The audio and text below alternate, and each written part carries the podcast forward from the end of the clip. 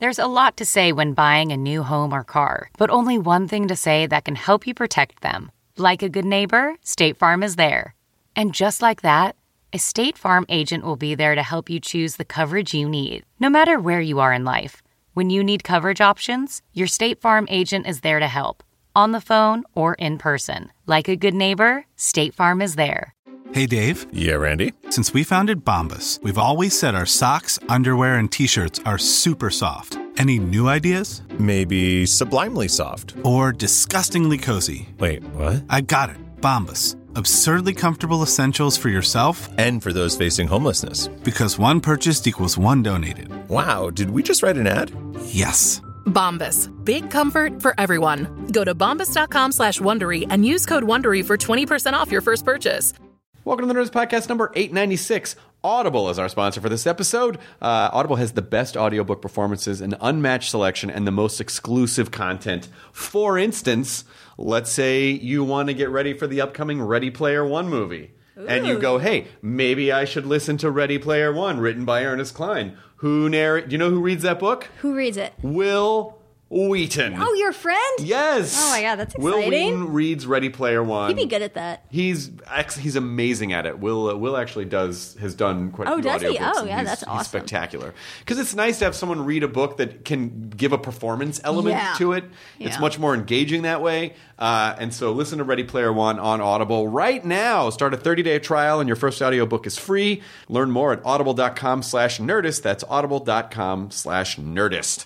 Uh, what do you got on the Nerdist Community Corkboard, Katie Levine? I got some some cool stuff on here. If we have any uh, listeners in Cleveland, the Accidental Comedy Fest is coming to your town soon. There's going to be shows happening every night, August 30th through September 3rd at Hilarities in downtown Cleveland. There's going to be some hilarious comedians there, uh, like Doug Benson, Ron Funches, Dave Hill, Dan Soder, Jack Knight, Megan Gailey, and a lot more. Passes and tickets are on sale now, so check it out at hilarities.com. And then I came across this on Instagram because I follow the Marin Humane Society on there. They are doing the Bay Area Picnic, and it's a guinea pig picnic.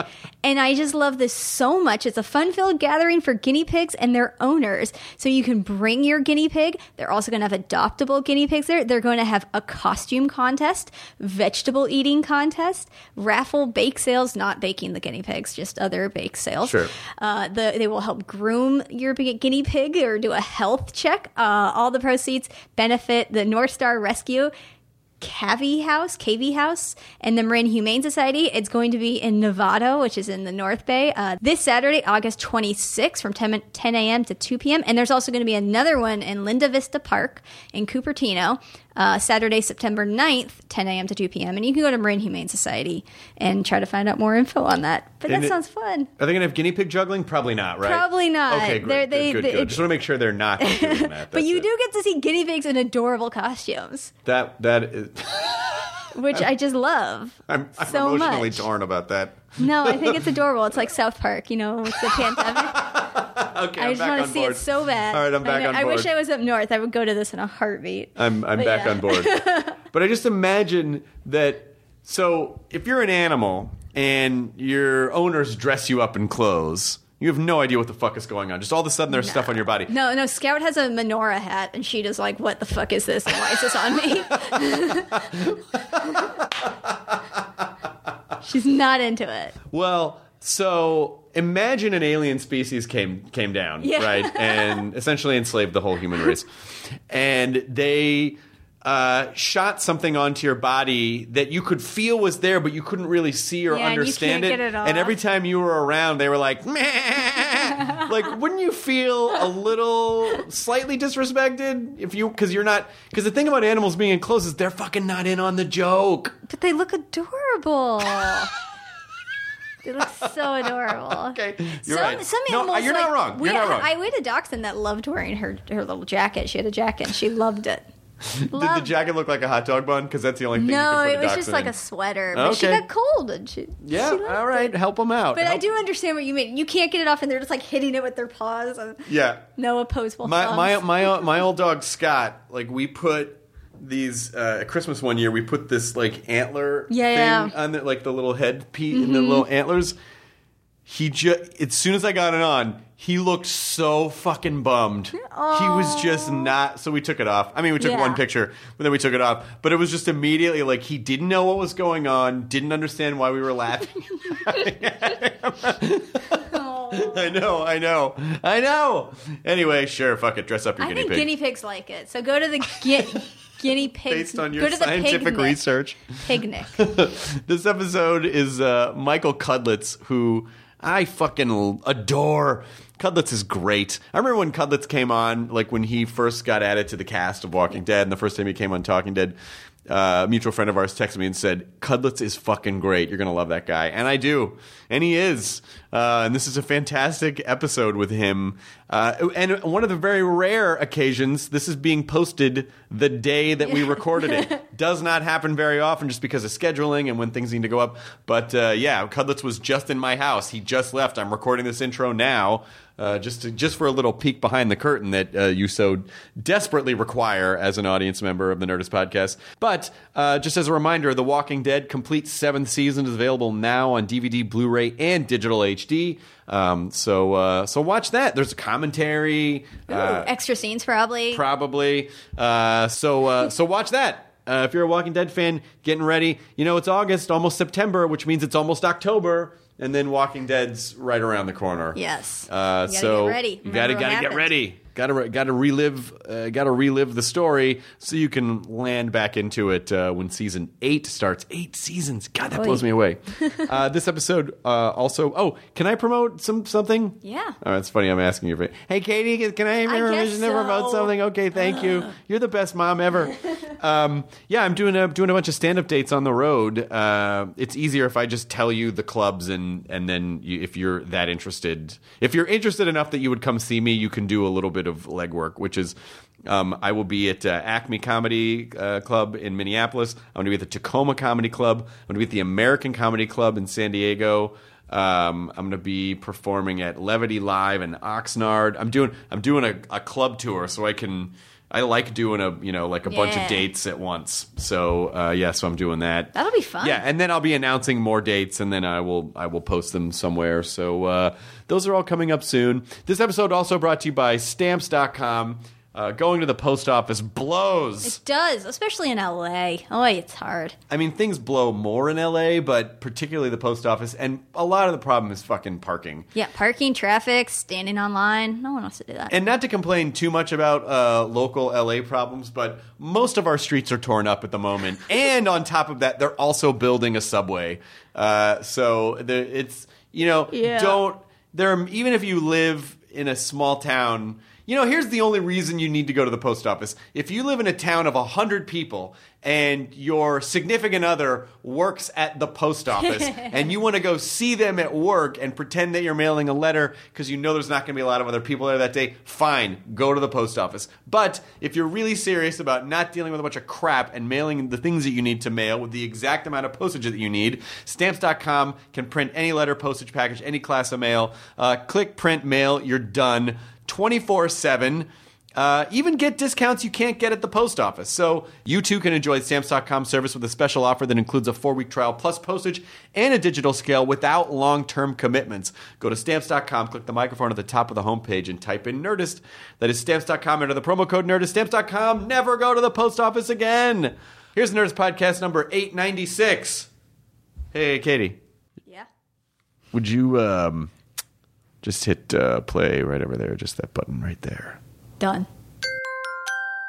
Now entering Nerdist.com.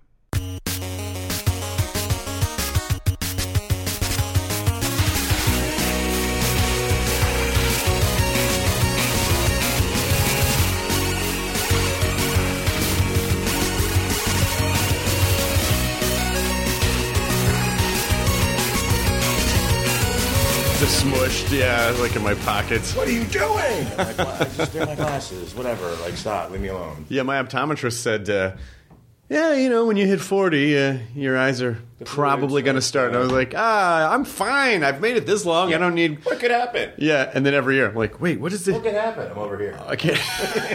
your, your arms are You're out here, like, You just sat I can't see that. Where is it? Who is that? Who's talking? Who said that? What do you stop it? Yeah, I know. I don't like any of you. I I, can't see you, but I don't like you. I only just figured out how to put in contacts, and it took me like three years to, to put them in. It took me three years to figure out how to put contacts in. And the way that I learned was that Lydia and I were on vacation, and she had sunscreen. This was a, this was very much a a marriage trust thing. Oh, my god! So Lydia had sunscreen all over her hands, and she was like, "I need to borrow your your." She goes, "I need to borrow your finger," and I'm like, "Well, this party's picking up." Absolutely. And then she said, uh, uh, I need to use your finger to put my contact in. And I said, absolutely not. And she goes, just do it. And I go, okay. So I, I just kind of held my hand with my finger out. And I just, and she took my finger and smushed it into her eyeball. And uh, my finger basically touched my wife's eyeball. And b- immediately put the contact in, and it weirdly taught me He's like, oh, that's what you do. yeah, yeah, exactly. It taught me a much better way to put a contact in, and now I haven't had a tr- I haven't had trouble putting contacts in. Uh, I have video of it, and I thought about posting it, but I felt I feel like some people would be just too grossed out to watch someone touch another person's eyeball. It's kind of awesome. My dad, my dad, my dad used to have uh, glass uh, contacts. Oh, oh! and he would put, you know, and then everyone it it would be that. Oh, wait, wait, wait, wait. Drop the contact. Don't step anywhere. You know, it's, it's shag carpeting, you know. Uh, Oh no! and it was like the search for the. I got it. Okay, you know. you put that back in. Oh yeah, you put the thing and you put the back in. Yeah. Yeah, it's like a like a binky for a baby. You gotta rinse it off or lick it or whatever. And I don't, I don't know. Yeah, I got, I got to make the uh, the really uh, vile joke like uh, uh, of like putting the contact in. I go, yeah, but you know, but with the contact on my finger, it's like I can't really feel the eyeball. And she was like, all right, She's like, go to your room. yeah, go to your room. Okay, I'll go to my, I'll go clean up my room now. All right, I'm sorry, I'm still 15. I'm, We're all 15. 15. That's why I, I'm. My wife is the same thing. It's just like she's. I'm 15. I'm a fif- She would be happy if I was 15. I'm more like 11. Right? You know, she's praying for 15. Could you just get to? yeah, exactly. Just get to. I mean, just every day I look at her and I just go, "Wow, did I kick way beyond my cover?" How did? How long have you guys been together? 31 years. Damn. Yeah. Damn. What's the uh, What's the secret? What's the don't know. secret? And the minute I think somebody tries to say that or they have the answer to something, then you're then you're screwed. Then you don't. Yeah. Because it's like you know, it's just uh, you know, it, it is. We do a lot of that old, you know, don't go to bed angry. Yes. You know, hash it out in like laying next to each other and just kind of, Mm-hmm. you know. Um, m- my advice though is always like, uh, don't try to fix everything. Sometimes, a lot of times, our partners just want to talk, and just you need to listen, Mm-hmm. stare at the ceiling, and go, mm-hmm, mm-hmm, mm-hmm.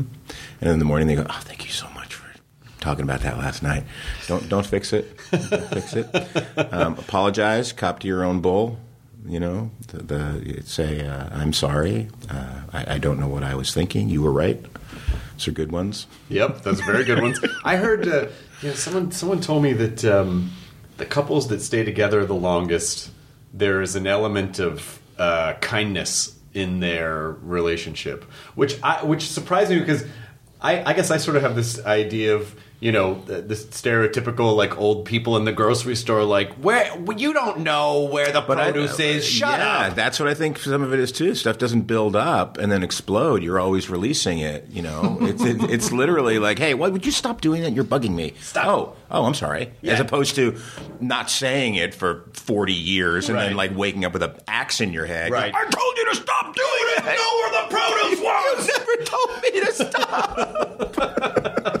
or it's the you know we watch a lot of the investigation discovery shows the true crime shows and we watch a lot of like you know wives that Yeah, decided to stop taking shit via murder exactly. and uh, he, he just changed the TV channel one too many too times. many times and that was it and uh, it, it's remarkable to me because they sort of skim over you know you're watching you're basically watching a you know for lack of a better term like a greatest hits of that whatever that couple's you know, reenactment of their Yeah. relationship. Or what what their friends knew. Exactly, That's all you know. All you know is what was talked about. You don't You're- really you don't know know, the reason she killed him because right. obviously they didn't talk about I mean, he it. probably deserved it, but it doesn't matter. Yeah, exactly. And so, uh, but the uh, but the idea being that you you realize that a lot of these people are together for years, Mm-hmm. where it just where there's no murder. Yeah, and then just something, you know. So for you, you can get very comfortable over a period of several years. Makes it easy for you to get snuck up on. Well, I think it's the very. guard was dropped. I think it's I think it's very important to remember that uh, your partner is not should not be the receptacle for all of your your partner's role in your life is not to just be the person that you dump on when you come home. Yeah, no. know? Hope, hopefully, we we enhance each other's experience. Mm-hmm. that's that's the goal, I would think. How often are you away? Um, When I when before Walking Dead, um, probably two three times a year, I would go away for a couple weeks at a time. Um, we we when we got married, uh, or when we had kids, I should say, we started going to regular school. But by the time we were in, the kids were going into second grade. We homeschooled, so the the family traveled with me. Oh, You wow. know, when, when if we were going somewhere cool, if we were going somewhere you know not so cool, it was like you know Right. stay home. Um, but we ha- always had like a three week rule. Th- three weeks canceled by four. Okay. So if you were gonna, if I was gonna be on location shooting something for three weeks, that was, you know, and it was gonna be longer than that. Then she would come out, or I would come home. Okay. In that three weeks, unless it was four weeks, and then we would discuss it to make financial sense to come out and visit each other, whatever. Because four weeks was like the month was like that was the, the longest it would be apart. And then when we started homeschooling, it was sort of like, well, we can go whenever because the kids can learn cool stuff wherever we go. So Right. we traveled all over the world. You know, it was oh, kind of awesome. And and so did the did, your kids are in college now? They're in college, yeah, third starting their third year. And did you homeschool all the way up until college? No, they always had the choice to go back into uh, you know traditional schooling every year. We gave it, it was their choice. Yeah. but they loved, you know, when they were really, really young, they loved going to Disneyland, you know, four times a month and whatever, because we had, you know, had uh, season passes. And in the the wintertime, they loved going up and snowboarding whenever they could, you know, felt like it. So Yeah. they were giving up quite a bit schedule wise to choose to go back to school, but they decided in high school that they wanted to, so they did. Well, that's good because at least because my, my question would have been like, how do they socialize? Like, how do kids who are home who are homeschooled their whole lives then all of a sudden socialize with get, other kids? You get you get socialized pretty good, you know. And I have this discussion with people. I'm sure I'm going to I'm going to get uh, blasted by some and supported by others, but I don't really care because it's my life. So fuck off. um, it's like you don't. I mean, that's pretty much no. It is. That's the beginning of every. Well, I'm sure I'm going to get blasted by someone supported by this person in my life, so fuck off. Like, Yeah. should be your Twitter bio. yeah, it pretty much is. But um, but no, it's like everybody's going to take offense or have an opinion, and that's great, you know. But but like, just if you're going to discuss it with anyone at any point, their their life choices, d- discuss it. Don't don't pontificate. Don't Sure. sort of sort of like say you have the the answer. But you know, the, the, there's not a tremendous amount of things like like if I told you. Um, what are the what are the cool three coolest things that you ever learned in the schoolyard? Right. Uh, or if I said, "What are the shittiest things that ever happened to you in the schoolyard?" I guarantee you, there's one of those lists that would fill up much quicker than the other. Right. And it's not the what are the coolest things Right, that happened. right. So there's not there's not like you know Lord of the Flies, man. It's like there's not a lot of really useful stuff that's necessarily learned in that hive mentality, other than to operate in that hive mentality, Right. to shut up, to get in line, to do all the things that make you a kind of a crappy adult. Right. Do you know what I mean? It's like, it's like don't question authority, shut up, get in line. Right. Like, oh, hmm. And when you get older, be your own person. Stand up for what you believe in. Well, I wasn't taught any of those things. The last 12 years, you told me exactly the opposite. Wait a minute. So, Shut up. Get in yeah. line. I, so I, I- I strongly believe if you're raising, like if your kids are really hard, you know, at home and they question a lot of stuff, that's kind of good. You're, you're, it's not even kind of good. It's great. You're, you're raising good adults, and that's what we're trying to do: is raise adults. Not you're not trying to raise children who just conform and fall in line and do everything. You know, people are going to question things and follow their own dreams and be themselves and and give something to society, not just sort of help. You you know, stand in line. Ah, that's an interesting. That's an interesting idea. I mean, it's it's funny how you can sort of look at a, you know, you can essentially say a, about the same thing, but the nuance of saying ra- raising good adults as opposed to raising good children is a mm-hmm. it, it- it's a significant shift Yeah. in the way that you think about. Because I, you know, I think there are so many things that we are, especially. You know, with the education system in this country, are not equipped to do when we are mm-hmm. older. Like, no one ever taught you know no school ever teaches you unless you go to you know specifically some type of a, a specialty college to understand it or major in it how to deal with money how to deal with property how to deal with debt how to deal with resp- you know these types of responsibilities. And uh, you know i know that there are lessons to be learned from you know taking classes for things that may or may not interest you but understanding that sometimes you have to sit through shit you have to understand how to absorb information regurgitate that information Absolutely. work well within a social structure give take share but at the same time most of the practical things you need to know as an adult are not taught No. when you're young by No. anyone so No. if a parent doesn't do it Yeah. that kid just doesn't really learn Exactly. No, exactly, and, and I and I get it. I mean, to all the teachers listening out there, I get it. I mean, everything is there's a structure in place that that's the only way to handle that many you know kittens in your basket. Yeah. you know, it's just like there needs to be order and structure to it, or, or literally people will will die. Yeah. You know, it's like it, it's insane.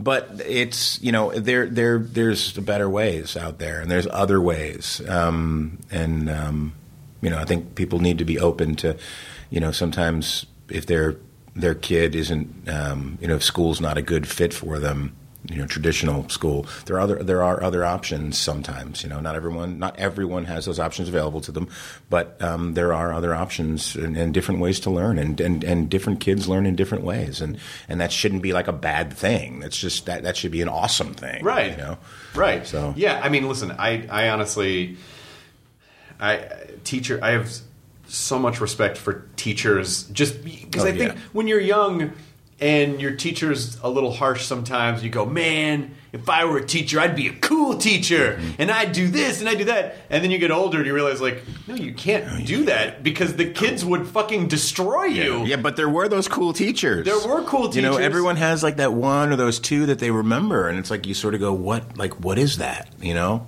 it's like the kryptonite. Well, I think it's you know the those teachers are also good performers. You know what I mean? It's like they Yeah. are they know they they and I think it's it's a little bit too of I don't know. Maybe it was just like right time, right class, Probably, right right yeah. everything. You know, there were a lot of things that were involved. But you know, the teachers that I that really stuck out to me the most, you uh, were not they, they could handle the overwhelming amount of stress and pressure Mm-hmm. from maintaining a classroom. And I think it was just a personality type. They could just take it in stride. They didn't take shit, but not in a really harsh way. Yeah, they spun, they they flipped it. They flipped it. You know? Yeah, they flipped it. Or they, you know, like my favorite teachers were always really funny. That's what I responded to. Yeah, me too. But I also understand that, you know, if you have, if you're teaching several classes and you have a bunch of, especially now where kids are on their fucking phones or they're, you know, whatever, not paying attention. I mean, I, I honestly, I think I, I think I would last maybe a half a week as a teacher before I'd be like, "Fuck all of you!" You know, like, fine, don't learn. I don't give a shit. you know, like I think I would just lose my mind. I think Chris is my favorite teacher ever. He told us to what happened? He told us to go fuck ourselves, and then he left. It was the most empowering. yeah, and that was in September. But it's June. I know. It's been awesome. well, you know what's interesting is that I remember uh, when I was uh, when I was in college, I, I drifted all over the UCLA campus. You know, I, I started on South Campus, which was more science and math, and then I and then uh, which I felt was you know too overstructured for my tastes. Then I went to the art department, which I felt was too understructured. Like I had professors who just like didn't you know, I had one painting professor just didn't show up. He was like, or it was a sculpture professor. He's like, oh, just you know, take whatever you want from the junkyard and make it, and by the end of the year, you know, I'll just give you an A anyway. And I felt like, well, that's that. I would think that'd be awesome, but it was too little structure. Yeah. So I ended up in the philosophy department where we said, what is structure? where we where we defined Where we- why that person was a bad teacher. exactly, exactly. Where did you go? Did you go to school? I went to yeah, I wound up at Cal Arts, Nice. um, which was an amazing experience for me. Um, but I started out in uh, City College uh, in Riverside. As a performer at CalArts? I yes, yeah. I was in the acting school. It was the only college. I, I didn't like school. I never liked school. Um, I love the social aspect aspects of it. Yeah. I love the band. I love the choir. I love theater. Um, but I just I hated like sort of sitting through, cla- and, and you know, and my, my dad had a theory on it, and he was he was ultimately right. But um, I, I realized that I could sort of look in the the the, the, the textbooks back then would have these sort of um, uh, chapters, and then at the end of the chapter, there was this sort of pink highlight or blue highlight paragraph that would sort of recap the whole paragraph. And I realized, well, you just have to read that, and then you'll be fine. I mean, I wasn't trying to be get A. I didn't care like what my grades were. I just wanted to pass, Right. Because I had other. I had to go to band. You know, Right. we were taking a trip. We were doing this. We were doing cool stuff. You know, so I, I just did fine in school. So fine doesn't get you into any cool college, and and fine doesn't sort of set you up for what you want to do next. So, I mean, I grew up in New Jersey. Uh, I was doing theater, and it was sort of like well, you, you know, you're not going to be an actor because like you need to go get a job. You know, it's like it's blue collar. It was, but I learned uh, construction from my dad. Um, learned furniture building, and uh, I used that to pay my way through school. And uh, I went, wound up. Like, long story short, I, I went to City College because I was going to get an engineering degree because I, I figured I had to get some kind of other degree. Didn't have any proclivity for engineering or, or any kind of like sort of drive to become an engineer, but it was sort of like once again it was sort of like well I could it's easy I could go do that. Right. Um, and one day I was drafting a plate, drawing a big, huge three dimensional bolt or something. And my dad walked in and he was like, What, what are you doing? I was like, I'm drawing a bolt, I'm doing my homework, you know? He's like, No, like, what are you, what are you doing with your life? And I was like, You know, was like John Cusack and say anything, you know? It's like, I was like, um, you, you mean right now? Like, you know, like, um, so I, we, we, we got into this talk about, uh, you know, I was trying to figure something out as a fallback um, for acting, and I knew that acting was probably not going to, you know, nobody makes a living doing that uh, in my world. And uh, he basically said, "Well, you have a fallback. I've, you know, you know furniture. You know, you know, you know construction. You can always go do that. You enjoy doing it." He like, "Go. Why don't you go try to do what you want to do?" Damn. Nice. So I quit school the next day, and then So you, so you really thought long and hard yeah, yeah, and then he basically was like, "What are you doing?" You just said, I know. Not, not. You could have finished out the semester. You could, you know. Um, and I, I, but I, I didn't want to go to school. You know, so I, I, I, I found an art school um, that I, you know, from everything I read and saw and whatever, we didn't have to like write papers all the time. We were just pretty much, you know, fully immersed in doing what we wanted to do the history you took was history of theater. The the English you took was all based on uh, literature of theater. It was all things that, that tied in to things that I loved to do. So it didn't seem like school to me. Right. You know, it was exci- everything was exciting because every I was interested in everything, and um, I got accepted. And I had to transfer in as a uh, the only the program only takes you in as a, as late as a second year student. So you have so I, I had gone to City College for al- almost full two years, so I had a lot of backed up credits. Um, so I, I almost had fulfilled all my um, general ed stuff. So I was literally able to for the three years that I was at CalArts just act. Oh, wow. Um, so it was it was pretty pretty amazing for me. That's fantastic. Yeah. And in the summers, while I was doing that, I paid my way through school doing film, for, uh, doing uh, construction for film and television. And when I got out of school, I rolled right into that and was a construction coordinator on Beverly Hills 90210, the first one, and did that um, on and off, and uh, just had a had a whole other career while I was trying to get my career going. Oh my god, that's crazy. So the awesome. whole time, like D- Dylan and Brenda were rolling around in the sack. You were right off the side, like Yep. building the bed. I was measuring how big the sack was. no, but yeah, absolutely. And I was, and I wound up doing the show. I did, I did, I think, a total of twelve or fourteen episodes. On the show. Holy shit! I was Tony. Did you watch the show? Uh, not really. I mean, it was. I was Tony Miller. I took uh, Brenda to the prom. You. Oh my god! That's And then I was in this steroid episode. That was my big entrance. Because it was like, and that's another, that's a funny story too, because it's like, the, you know, we, when I was on the show, when I was doing cons- the construction, you know, I was pulled in by the producers and they were basically like, look, we know you're an actor, but you can't be on the show. I mean, you know, you're an old, you know, you look young enough to be on the show, but you can't be on the show. It's a conflict of interest. It's just not, it's not going to work out. So please don't ask us. We're just, just, just preemptive. We just want you to know. I go, you guys let me come and go as I please for my auditions and stuff. So I'm, I'm cool. I'm here to do your construction. And then River Runs Through It came out, which was the first film I had ever done. And I got called back into the office again and like, okay, so we didn't know you were really an actor. We just thought like you were an actor. Um, we got this thing we want you to do next week. And I was like, well, what happened to the whole conflict of interest thing? Well, we're kind of, we're, we're willing to look past We just that. made that up it's so you wouldn't bother that's us. Exactly. And I was like, oh, interesting. Okay. So, so I wound up going back and forth. Um, So you didn't think I was good enough to be on your dramatic Ex- masterpiece? Exactly, exactly. There was Nine hundred two one zero. the, the preemption. You, you must want to say to them like, uh, you know, this isn't like Yeah. theater, right? I mean, exactly. like, you know, oh, we'd love to have it's you. a teen soap opera. I don't really think I want to do your show. no, you know, I that was an amazing experience for me. And Chuck Rosin, um, man, that, him and his wife and his whole team that were working on that show at the time, they did stuff on that show that was not being dealt with anywhere. Oh, yeah, the- they the were teen issues drug and stuff, use yeah. and bulimia and cutting and like I mean, it was all happening to like one person, which Right. which is like that's you know unrealistic in a way, but but not. But the idea of the things that they, They were having these conversations. was- and and no one else was. And it was like I remember reading scripts and just thinking, "Uh, d- n- n- how are they going to do this?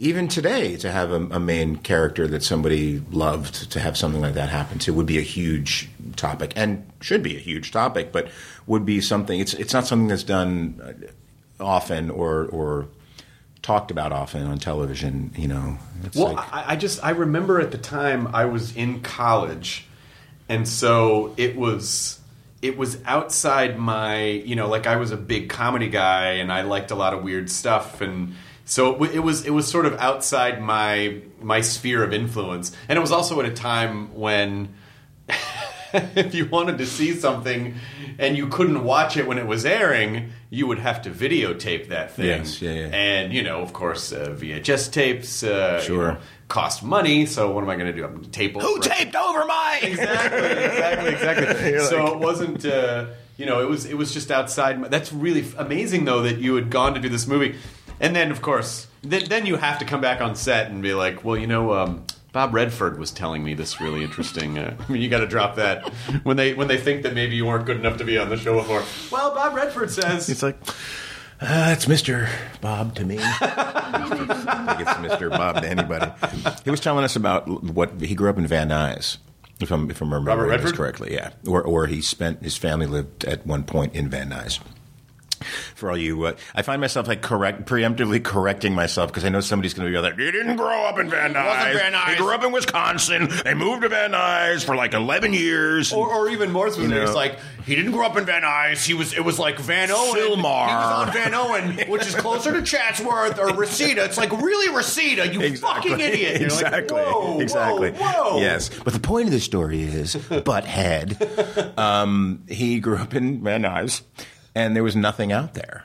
You know, he's it was farms. You know, he talks about like all of Van Nuys, and he goes, it's just like there's a dirt road where Sepulveda was, and farms. You know, and you're literally like, holy crap.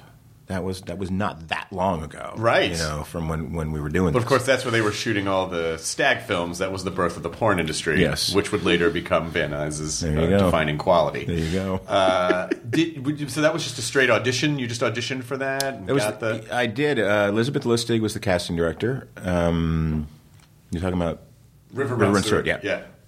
yeah. and I, I auditioned. Um, I had never even met Elizabeth. I went in and met, with her. We did we did the audition.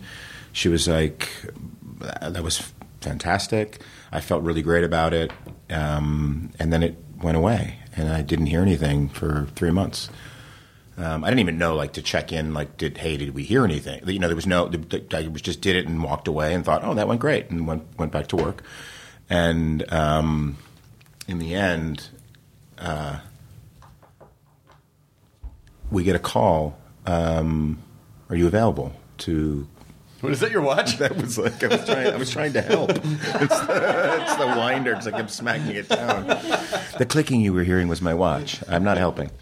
Um, they they they say, "Can you can you be out? You know, we have to leave uh, next Monday." It was like a Wednesday. I was like, "Leave ne- for what?" Like uh, river runs through it. They want they want to cast you. I was like, well, "Sure." Like, yes, yeah, yes, I th- yes, I think, babe. Can I leave? Is, every- yeah. So I finally get there, and Elizabeth tells me that you know Robert, Mr. Redford, saw my tape, loved the tape, and said that's who we have to. We got to find that guy up here. We got to find a local. So we're casting locals, and every time somebody read, he would compare him. He's like, yeah, but they're. I just he needs to be more like that other guy did it. And Elizabeth finally went to him. She said, "You, you know, this is like his first job ever. You know he would pay you to do this job." He's not going to be expensive." so they were like, "Oh, well, yeah, okay." And then they just they just brought me up. So you'll sleep in your car? Yeah, Yeah, pretty totally. much. I would have, you know, I would have at the time. Um, I would now probably to to work with him again. Uh, it was amazing, amazing experience. And he, you know, we were we were setting up some the shot. One of the first scenes I did that was, was the full scene, but by myself. And he was talking to me, or he wasn't. He actually, I was I was out there. I walked out, and we, we we started chatting about the setup, and they had a whole bunch of stuff set up already. And and he says, "I just want you to I want you to do exactly what you did in the audition." I said, "Okay." That was months All ago. right. Yeah, three months ago, asshole.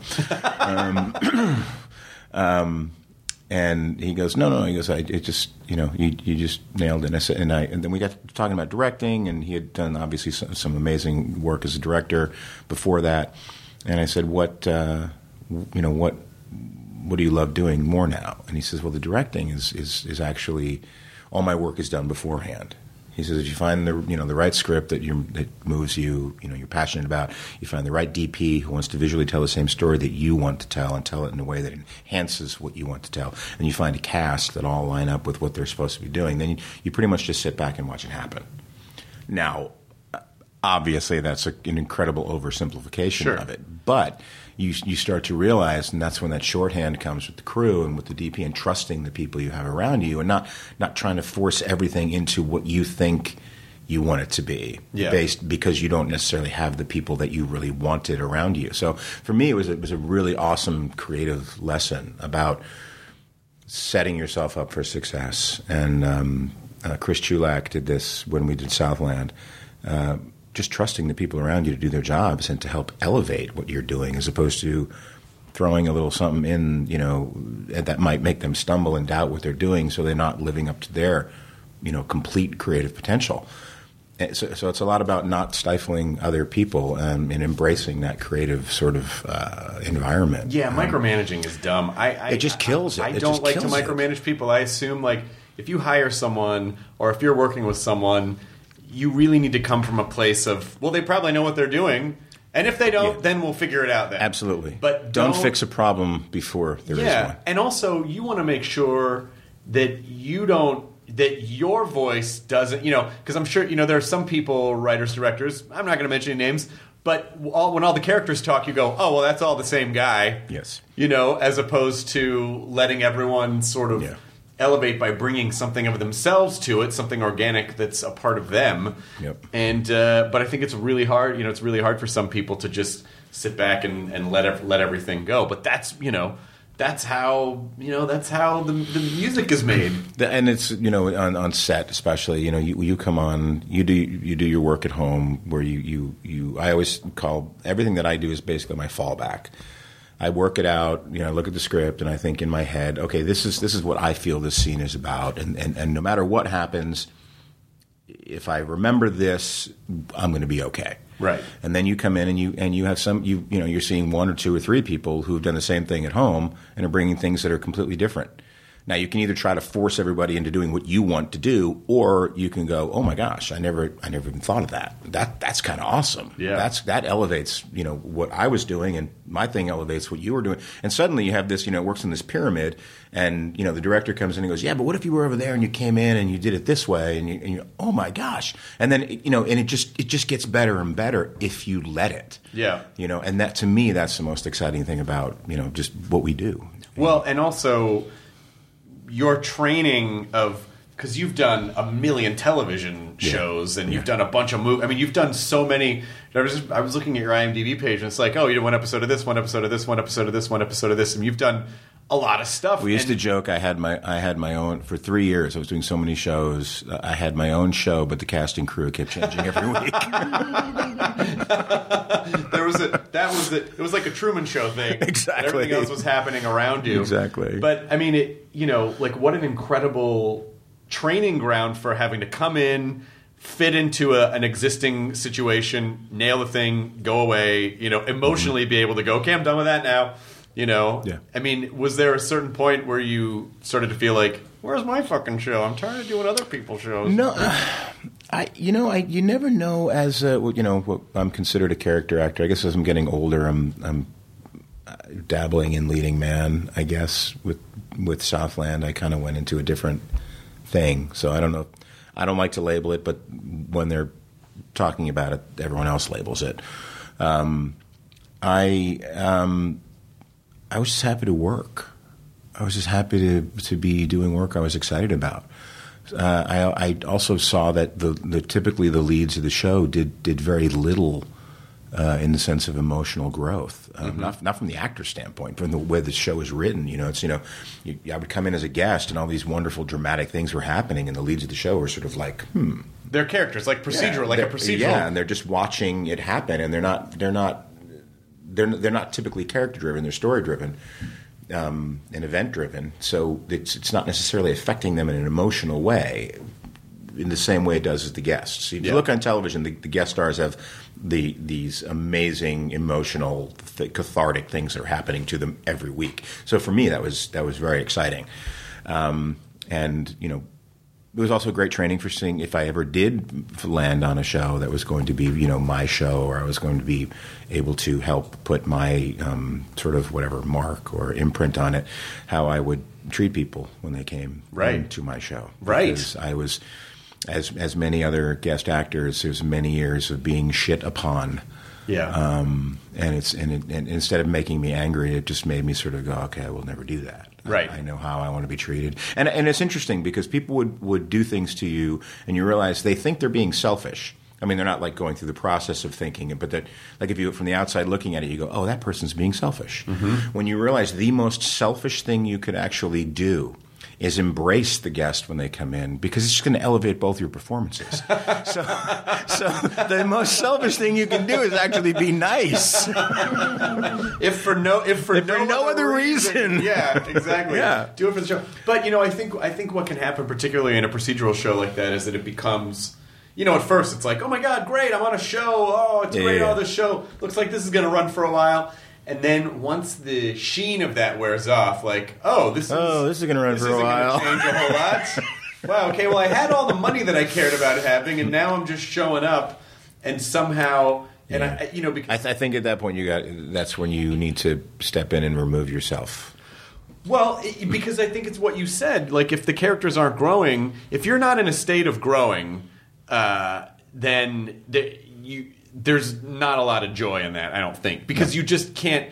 You're not doing anything. Nope. You're just showing up and flapping your lips and then leaving. And uh, you know, and if you put uh, if if if a lot of your identity is in your work, then I would imagine you know, 'cause some people can maybe do that, and it's like, oh, well, I do this, but I really like to paint, and I have a family that I'm excited about, and this is really just this pays the bills, and it's fine.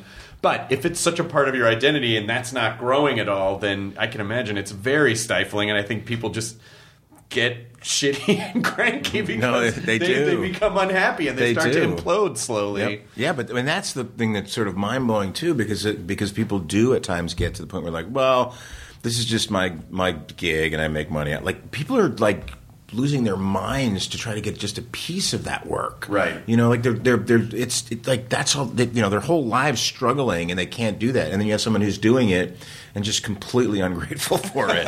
it's it's it's kind of screwed up. But those people probably had issues going into Probably. You know, Yeah. like I don't think I don't necessarily think that people and no, we're in know, the same page. I, I know where you're going. with, with a few exceptions. No, some people I, can I always say uh, uh, uh, fame and money don't make you an asshole. Right. Fame and money make you the fully realized asshole you always were. They are the seeds that allow that to sprout. yes, and if you are a cool person, fame and and money make you the fully realized cool person. You know, take a Bryan Cranston, Right. Take a Tom Hanks, you know, Colin Hanks. Like, I mean, you know, it's like it just it's it doesn't it changes you. Or not changing. It, it enhances what was always there. Yeah, but I also think a lot of it has to do with um, why why people do it. If someone is doing something to get fame and money, then once they get that thing and they go, "Oh, I don't know what else to try for now. I got the thing I wanted, and this isn't fucking." You know, like there was no where there were no There was- fireworks. there was, there was no kaboom. Yeah, there was no kaboom. it just happened. But you know, when people, but that's why I think it's really important to enjoy the process. When you enjoy the process, then all that stuff comes and goes. It doesn't doesn't matter as much as long as you're doing the thing that you love. You know, and that's with Cranston. Like he just loves acting. So it does. He would be doing it if you know if he weren't mm-hmm. famous and he were living in a studio apartment. As long as he could act enough to survive, he'd be happy. And so those are the types of people that tend to really thrive when it's not, su- you know, like when it doesn't come from such a desperate, needy place to be, you know, They're also the most fun to perform with. yeah. You know, so they they they like to share their work. But th- but you know, one of the I think one of the really interesting and wonderful things about Walking Dead is that you. It's one of the few shows, and I can't think of a lot of other shows where the audience accepts the fact that new people are going to come on. It was like I think people accepted you right away. They're like, "We're in. He's part of the group." Which was Abraham crazy. Ford, we love Yeah. him. There he is. There was no like, "Who's this guy? What's his Yeah. fucking deal?" Yeah, you know, no, I know, which was crazy because I thought, having read the the the sort of the the online battle at the time, because I think it's softened actually over time. I think the fact that Kirkman's so involved with everything that softens it. But there was there's very much the the the graphic novel faction versus the the TV faction. Right. when I was this is middle of season four.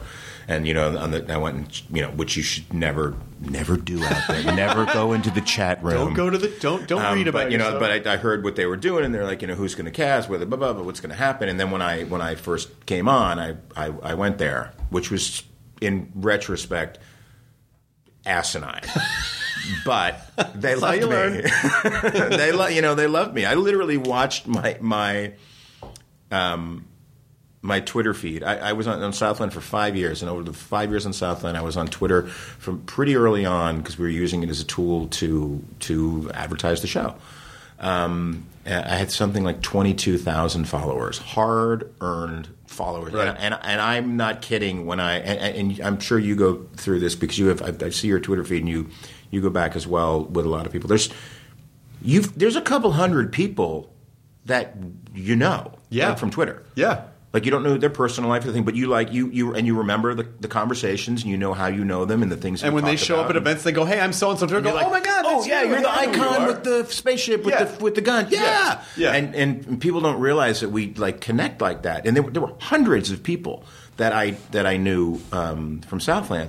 And when I was announced in when we did the announcement in New York, that thing at uh, New York Comic Con, I just to sort of check it out on backstage after I was finished, I've clicked onto my Twitter and I watched my Twitter and I watched the numbers just. I was like, I was literally like, holy crap! And then and then I was told afterwards, oh yeah, this is on a live feed that goes out, so people are like watching the panel that aren't here. Yeah. you know, it's been announced now, so you're out. So and I just literally just. 23, 24,000, 25, 26, 28. But like a week later, it was up to 125, 125,000. I got another 103,000 uh, followers Yeah. in the course of like four or five days just from being announced. And I hadn't even done anything yet. Yeah. You know, so and then when we came on, it was it was they loved it. It was great, and it's I'm very thankful for it. It's such an. I mean, I can't imagine what uh, that experience is like because you know people people watch the show from the point of view of, of you know like the way that they understand how the show works. The show's on Sunday nights. People sit in their living room, they watch it. It's it's already made, but you know the process of. I know it is an unglamorous process. Can be. You know when you're. I know you know. I mean, you've worked you worked in construction, so you know like construction is Yeah. hard work. Yeah. But you know, in the in the heat of the of the in the heat of the uh, Georgia summer, Yeah.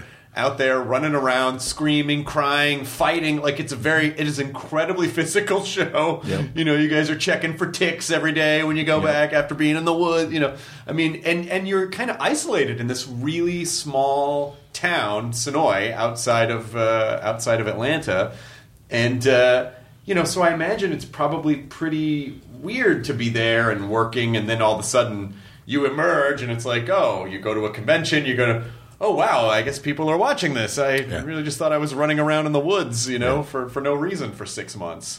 Well, I think that's that's kind of one of the the sort of the things that makes the show special, um, as you were saying, but but in a in a different way.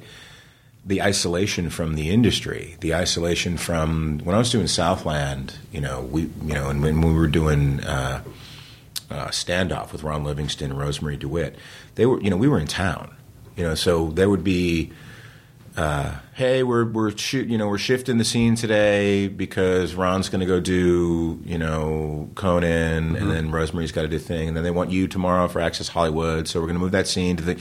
We don't have any of that. you know, schedule's the schedule. I mean, every once in a while, you guys come out and do a block Yeah. of stuff, and you know it's kind of behind the scenes stuff, and it's all scheduled in, and you and you guys work around our schedule when we become available for you, or we're brought in for you guys. Um, and the foreign press, we do the same thing. But you know, in, when you're in town, you you are sort of like, well, no, that thing shoots at eleven, so you got to be there at eleven. So we got to stop what we're doing here and move you over there. Yeah. And people come on set. No, they only have you for this amount of time, so you're going to do that. You know, and it, it interferes with the work. Yeah. And, and it pulls you out. And you know, and oh, I'm got I got to go sh- shoot this commercial for something. And you're like, what? The commercial? What are you talking? You know, it has nothing to do with the show. Right. When we're out doing the show out in Georgia, we're out doing the show. There's only two cast members that are from that Georgia area that of, of the main cast. You know, Melissa and Chandler, and everyone else is is coming in from out of town, and we are all we have out there. You know, when we're there, so we are our family, and we're not you know distracted from it. Everything is about the work when you're out there, and when you're done, you come out of the cocoon and and you do. It's like you know, like San Diego is like a, a glimpse of it. and You're like, holy crap! What is, like, really? What's go- wow? Okay, so you go back in, you know, and then you go in for another few months, and you come back out, and the show gets delivered, and by the time everyone sees it, they're sees the first. The you know the the premiere we've shot all but three episodes of Yeah. that season so you know you it's almost all been done all of it months ago so you're it's it's, it's weird it's it's really weird and and they they they love they're just they're just so awesome the fans are such a loyal awesome fan base I mean, it, it's been really interesting to have, uh, you know, this front row seat for all of it. Because in the beginning, you know, the cast was a little suspicious about what Talking Dead was, and Sure. so they were a little, you know, a little weird about being involved or coming on and stuff. And then, but then a couple of them, you know, I got to meet them, and they kind of got to see what it was. it's you. like, oh yeah, we're not, we're not trying to fuck anyone over. Yeah. We're here to support you and. You know, like Steven Yeun listened to the podcast, so he knew who. You know, like he was, he knew it was. You know, and then over time, it's like, oh, okay, yeah. Oh, now, now they trust and they understand. You know, that well because because I think as performers people we like to we like to talk about the subject matter of quote the show right. we don't necessarily like to talk about our process. Sure. And I think when anyone says, "Hey, we're going to talk about that thing you're doing," the first thing you're like, the, the you know the shields come up, and you're like, "Look." I want to talk about I that. don't want to talk about that. You know, so what did you feel when you were like? Not talking about how I felt. Nobody wants to know how I felt. I'm not going to give you the magic. I don't know what I'm doing. I'm gonna I'm gonna explain it to you. That's it's going to be a terrible is. experience. Like you always can understand. I'm going to realize I can't put it into words. Everyone's going to figure out I don't know what the fuck I'm doing, and I'm never going to work again. Then I'm gonna get. that's what it all boils down to. And then I'm never work, again. work again. I'm gonna I'm gonna get too aware of what I'm So doing. tell Chris I'm busy. tell them I'm out of town. No, but they know you're not. Oh, tell them I'm.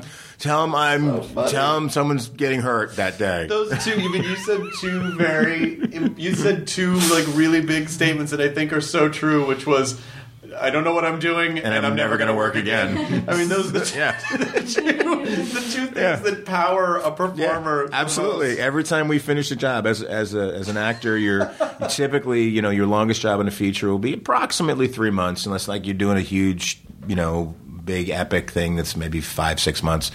But typically, for most working actors, three months or uh, an eight day run on a TV show, and every time you are done, you are literally laying in bed that night going, "That was amazing." I'm never going to work again. Yes, that was it, huh? honey. That was it. Shut up and go to bed. Exactly. I'm tired of hearing that. exactly. After 25 years, I can honestly say that I went home after I finished The Walking Dead and I was like, I wonder what's next, which was a great feeling. Well, I mean, you know, I obviously when you come on a show like Walking, when you come on Walking Dead specifically, you know Abraham dies. Yeah. Did you know when he was going? I didn't know when, but I, had, I, you know, I knew that when I when I met with Scott before I, I took the job, um, we, we talked about him and his his sort of want and desire to bring the show closer to the comic. Um, you know, and, and that that's why it was so important to have that that iconic entrance of the three characters that matched up, you know, almost perfectly with the color cover of the comic Right. um, with Abraham's army coming in and you know with the gun up and the you know the, the, the sort of the, the receding you know flying V Right. they come in and you know and, and I knew that with getting closer to the comics meant this, the narratives would be closer to the comics. So when I read where when he left and then saw what happened after that, and with being on the show and seeing how many new characters were going to be coming on, I knew it, it was coming up. I figured I had two, two maybe three years on the show total. It, it was obviously closer to three, and then looked like it was like oh well. They're not following the comic exactly, so they might keep me around for All Out War for a little bit. But there were so many other characters coming in and with the um, with the sort of mechanism of Daryl. Um, and by mechanism, I mean storytelling mechanism. Right. It's like he he is the confidant of Rick, Right. And and Michonne and, and and Carol to to an extent. But in the graphic novel, everyone who gets close to Rick dies, Right. Early on, anyway. You know, you, you lose Tyreese, you lose Abraham, but before he lost him, these these characters became very very close with him, and confided a lot, and became very good friends, which helped drive those characters as well. We never really did that as much because Daryl is there, you know. So Abraham can only get so close, Right. you know. And then you're sort of like, well, we have all these other characters. We, we're, this isn't going to evolve. We have this side story going on, but that actually pulls us away from the center, which is the story of Rick's keeping his family together. Right. So all these stories, you know, they're just going to sort of fall off as we drive forward, and new characters come in. So. I knew, you know, uh, as we were coming into the season, when I was told, I was sort of like, this, you know, I told my wife, I said, this, this might be the last one. I said, and, you know, I said, maybe one more, you know, maybe one more. And then I got the call in August, and I, and I talked to Scott, and I, you know, actually I got a call that from, from one of the ADs that said, hey, uh, Scott wants to set up a meeting with you next week. Hilarious. Meeting next week at Tuesday at 10 o'clock. I'm like, I've been on the show for three years. Scott has never set up a meeting with me. So, I'm out So- then. Yeah, no, it was, it was it was a voice message. So I called Scott. And I was like, "Hey," he's like, "Hey," I said, "What's this meeting about?" He's like, "Well, I just we should. Uh, I want to talk about the meeting." I said, "Well, I mean, I'm getting ready to head into a weekend." I said, "So I really don't want this like to be worrying." Um, I said, Am, "Are you killing me?" So, well, why would you? I what, can we talk on Tuesday? I said, no, it's not a bad thing, Scott. I said, I just want to know. I don't want to like, like, I just want to know if, if you're gonna if you're gonna kill me, it's fine. Like, I, I just I just don't want to be wondering over the weekend because there's, a lot of planning that goes into Yeah. this. You know, as far as am I keeping my apartment or not keeping my apartment or what's going to happen. like, there's a lot of moving parts to it. Um, you know, it's not. I'm not like a kid that you're keeping a secret from. Right. Like um, he's like, well, yeah. He said we're not, but we're not sure exactly when. So you're going to be at the end of this season, the very beginning of the next, and we're still figuring all that. He goes, but I still want to talk to you about some other stuff. On I said that, that's fine. So we're still going to meet on Tuesday. I said, but now I, now I can process all this. And I said, that's cool. You have an awesome weekend. He goes, "Uh, well, hang on, are you, you okay? You know? I'm like, I'm fine. I'm really. And then, you know, we spoke, and he said, you were like, the, the that was the easiest uh, thing I ever told anybody. And thank you for that. I said, I, I get it. I said, dude, I came on the show, you know, the middle of season four. I saw my favorite characters get killed off of this show. If you're an actor and you come on the show after after season four, and you are on the show and you find out you're going to die, and you are surprised by it, Yeah. you're a fucking moron. just What? Just Me? straight up. Yeah, you, you. Yeah, you're a, yeah, you're just a, you're a fucking moron. Well, I also Because that's what the show does. There's an art. There's an also an art to. Breaking it doesn't breaking mean you have to like it. No, that's true. But there's an art to breaking this type of news. And I think sometimes in our business, the more lengths that people go to to protect feelings, the messier it becomes. Sure. Oh yeah, no. There's always. It's, I mean, there's only the best of intentions. Yeah. There was a. Uh, led, led, led by a trail of tears. you know, I, I, I remember a, um, and this this al- always really stuck with me. uh years ago, probably I don't know, maybe, gosh, it must have been like twelve or thirteen years ago. Louis C.K. was doing a sitcom, and I auditioned for it, and I got an email from him. and He was like, "Your audition was amazing. You know, we're going to bring you back for the producer, and uh, just do what you did again." And I said, "Okay, great." And uh, and uh, he said, "We didn't actually. We had written this part for someone else in mind, but I really liked what you did, and so just now you're in the running." So I went back. I auditioned for the you know the executive producers and maybe then I don't know if it's the studio or the network, whatever. Um, and then uh, I came home that night, and just the subject line of his email was, "You didn't get it." And then he just said, I just wanted to get that out of the way. You still did a great job, but it just, like I said before, we'd already had someone else in mind, and so we are going to go in that direction. And was like- Sincerely, Scott Gimple. but I Even back then, I always took, I always took, a, and I always really appreciated that Louis did that because it made me. It's respectful. It respects that I can handle it, and it just gets it out of the way. And so, you know, Well, and then and then you realize, and then all the rest of it that can't, you know, that typically comes before that is not tenderizing and Right. bullshit and, and you know feeling. It's like you didn't get it, yeah, but you Right. were awesome. We actually are. We we see there's a future. There might be a thing where we're going to try to work you in. There's no promises. You were phenomenal. You made a great impression with Right. everybody, and we look forward to next time. Yeah, you should you should really uh, trust that the person that you're talking to can handle. And if you know, and if they can't, then I mean, I don't know. Then maybe they're It's not, not, it's not the right. uh, yeah, but it's not your responsibility. I mean, you didn't go out and go celebrate, Right. You know, but yeah, sure, we, you know, the feelings are hurt and all that, but it's like you, but you, you heal quicker. You know, it's it's literally that you rip the bandage off as opposed to, you know, you know, I, I had get I was I didn't know who it was. I didn't know who was going to die because I didn't. You know, it protects me and it protects the fans if I don't know ahead of time. Sure. Because then I can take the journey with the fans and be and be and my my reactions can be sincere and I don't have to. You know, pretend like I wonder what's gonna. No, I think a lot of what your show does is is it rests on the fact that you are a fan. It's not a job. Well, and I mean, also- it, it is your job, but it's it's you're a fan Yes. first. Yes, but I also, you know, the way that people I've never experienced anything in in all the years that I've been working like that summer with the cliffhanger. Hmm. Who was it? Who do you think it was? I don't know. You Who- know, you know. Exactly. And if I really did know, someone would have gotten it out of me. And I said, you know, I honestly don't know.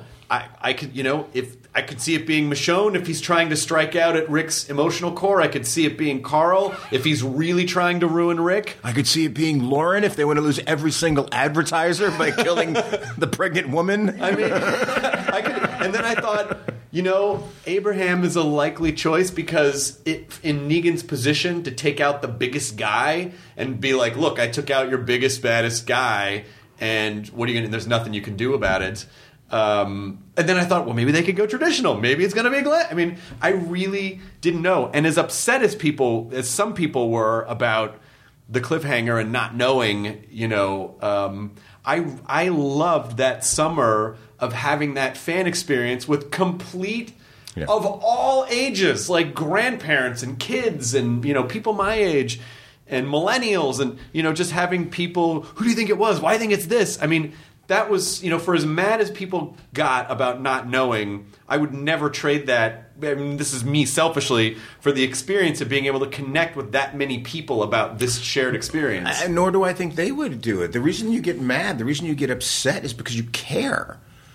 You know, if nobody cared, it'd Right. be like, who cares? And then, so, you know, but they care and Yeah. they want to know, and they, they don't really, really want to know. You know, they like they just want to sh- like share that that feeling with you, and kind of like like they when they say who you. They, if you tell them, they'd be devastated. Yeah. they'd be like, "Oh, you ru- you just ruined it for me. Why did you tell me? You asked me. No, I didn't really want to know." Well, they definitely, you know, that whole season was so fast moving, Mm-hmm. and that's the season that starts out with Daryl blowing up the motorcycle gang, and Yep. you realize, like, oh fuck, it's on, Yeah. and then, you know, all of a sudden, it just stops. The momentum just stops, Mm-hmm. and we don't know. And people sort of felt like, "Oh, we're gonna find out now," and then we're gonna nope, Nope. and we have to wait until October, and that fucking sucks, you know, Bastards. uh, but but honestly, you know, I think the way Abraham went out was, I think, "suck my nuts" is a perfect way to, you know, was that was there ever a conversation about what those last words should be, or was that No, they had they had that was always written there.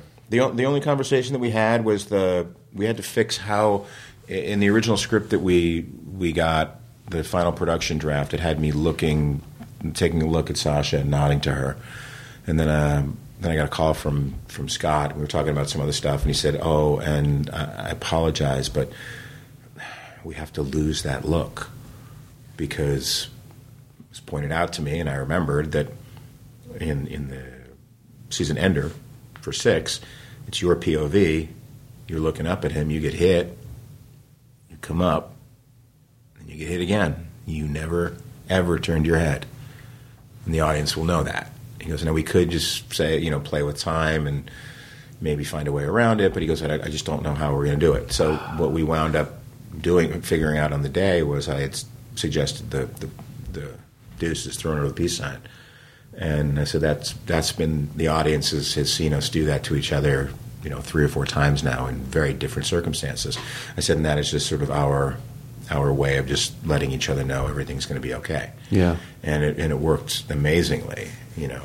But um, they didn't ask me, you know, about the last lines. It was when when we were shooting it. I, I told Greg I wanted to I wanted to throw one one take of doing it a different way, and uh, we just ran out of time, you know. And I had an alternate line which was "suck my red nuts."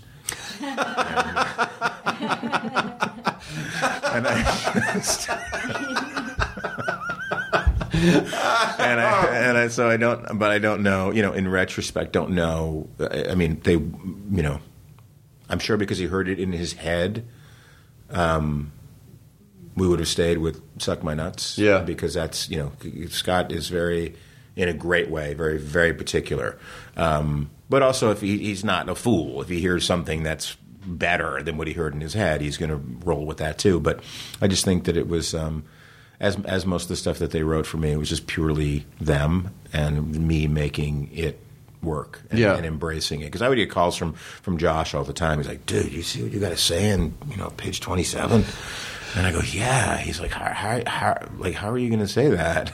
I go, "I go, dude, that's like my favorite line of the season." He's like, "I, I knew it would be." He goes, "I shouldn't even have asked." He goes, "I knew like I'll just wait and hear it." He goes, and then eh, and then they would you know we would all share in in these scenes and. And I would always get, you know, from everybody, they're just like, I don't know how you say that shit because because you just got to own it. Just well, gotta, and that's know? what that's what was so great about him is you know I mean it's just all the Bisquick talk. and, Oh yeah, like, you've never heard guys talk, say so many words and say so so little information. There's a vast ocean of shit out there that you people don't know shit about. you know, you're like, what? But at the end of the day, you know, it's because he was a good guy. Like he was a good guy, and he, you know, because of where his character had come from and what he had experienced, and he essentially his losing control affected his family, and that started his journey, and he had a lot of stuff to work through to get to get beyond that. I mean, it. You know, you really you, you never really felt like what an asshole. It was always like, yeah, you know, this guy is just is who he. You know, Yeah. he he was that guy especially growing up in the in the South, like, oh, that's your uncle. Like, you know, Yeah. he's he's he's lovable, but he's reliable and he's Yeah. loyal, and he, you know, he's sometimes you don't know where he's coming from, and that's what's great about him. Yeah. You know, he had that he had that real unique unique take on the world. Yep. That he must have been an incredibly fun character to write for and play. I, I, it, to play it, it was amazing. We we would talk when we would get drafts, and Scott and I, um, we called it the sauce. All the colorful language around it, and and I would call up and go, you know, scene twenty four. He's like, yeah, uh, yeah, more sauce. I go, I, I go, yeah. I just, I think there's a, I think there's a little something in there. And I apologize, Scott, if you listen to these, if if if I'm telling our secret, but it was it was something that I really embraced and and loved about our working relationship because I never, you know, I, I feel very strongly that that writers write and actors should act, and a lot of times, you know, actors want to get involved in that writing process heavily, and where it's not warranted. Um, eh, sometimes things need to be fixed. Yeah. absolutely, uh, but not everything needs to be fixed um, because you can't figure it out. Uh, it's our job to figure out what they have written, and and I always go to it's if I can't figure it out, it's it's on me until it's not, and and very often you'll sort of go, I just I'm sorry, I don't I, um, this line here, I've been working on it for like a week, week and a half since we got it, and just can't make sense. It just not doesn't seem like you know, and and, and the writer will go, oh shoot. Yeah, that's left over from the draft on the thing. That that line should not be there. Oh shit! but also, when you've been a character for a while, you kind of start having an idea of what that guy would say or what he would do, or oh, I Yeah. don't know if he would. You know, this doesn't Yeah. feel. well. But to me, that's the danger. If it doesn't feel well, I, I my take on it is well, what what would have had to happen? What's going on inside of him that he does say that? Because obviously, it's written that he says it.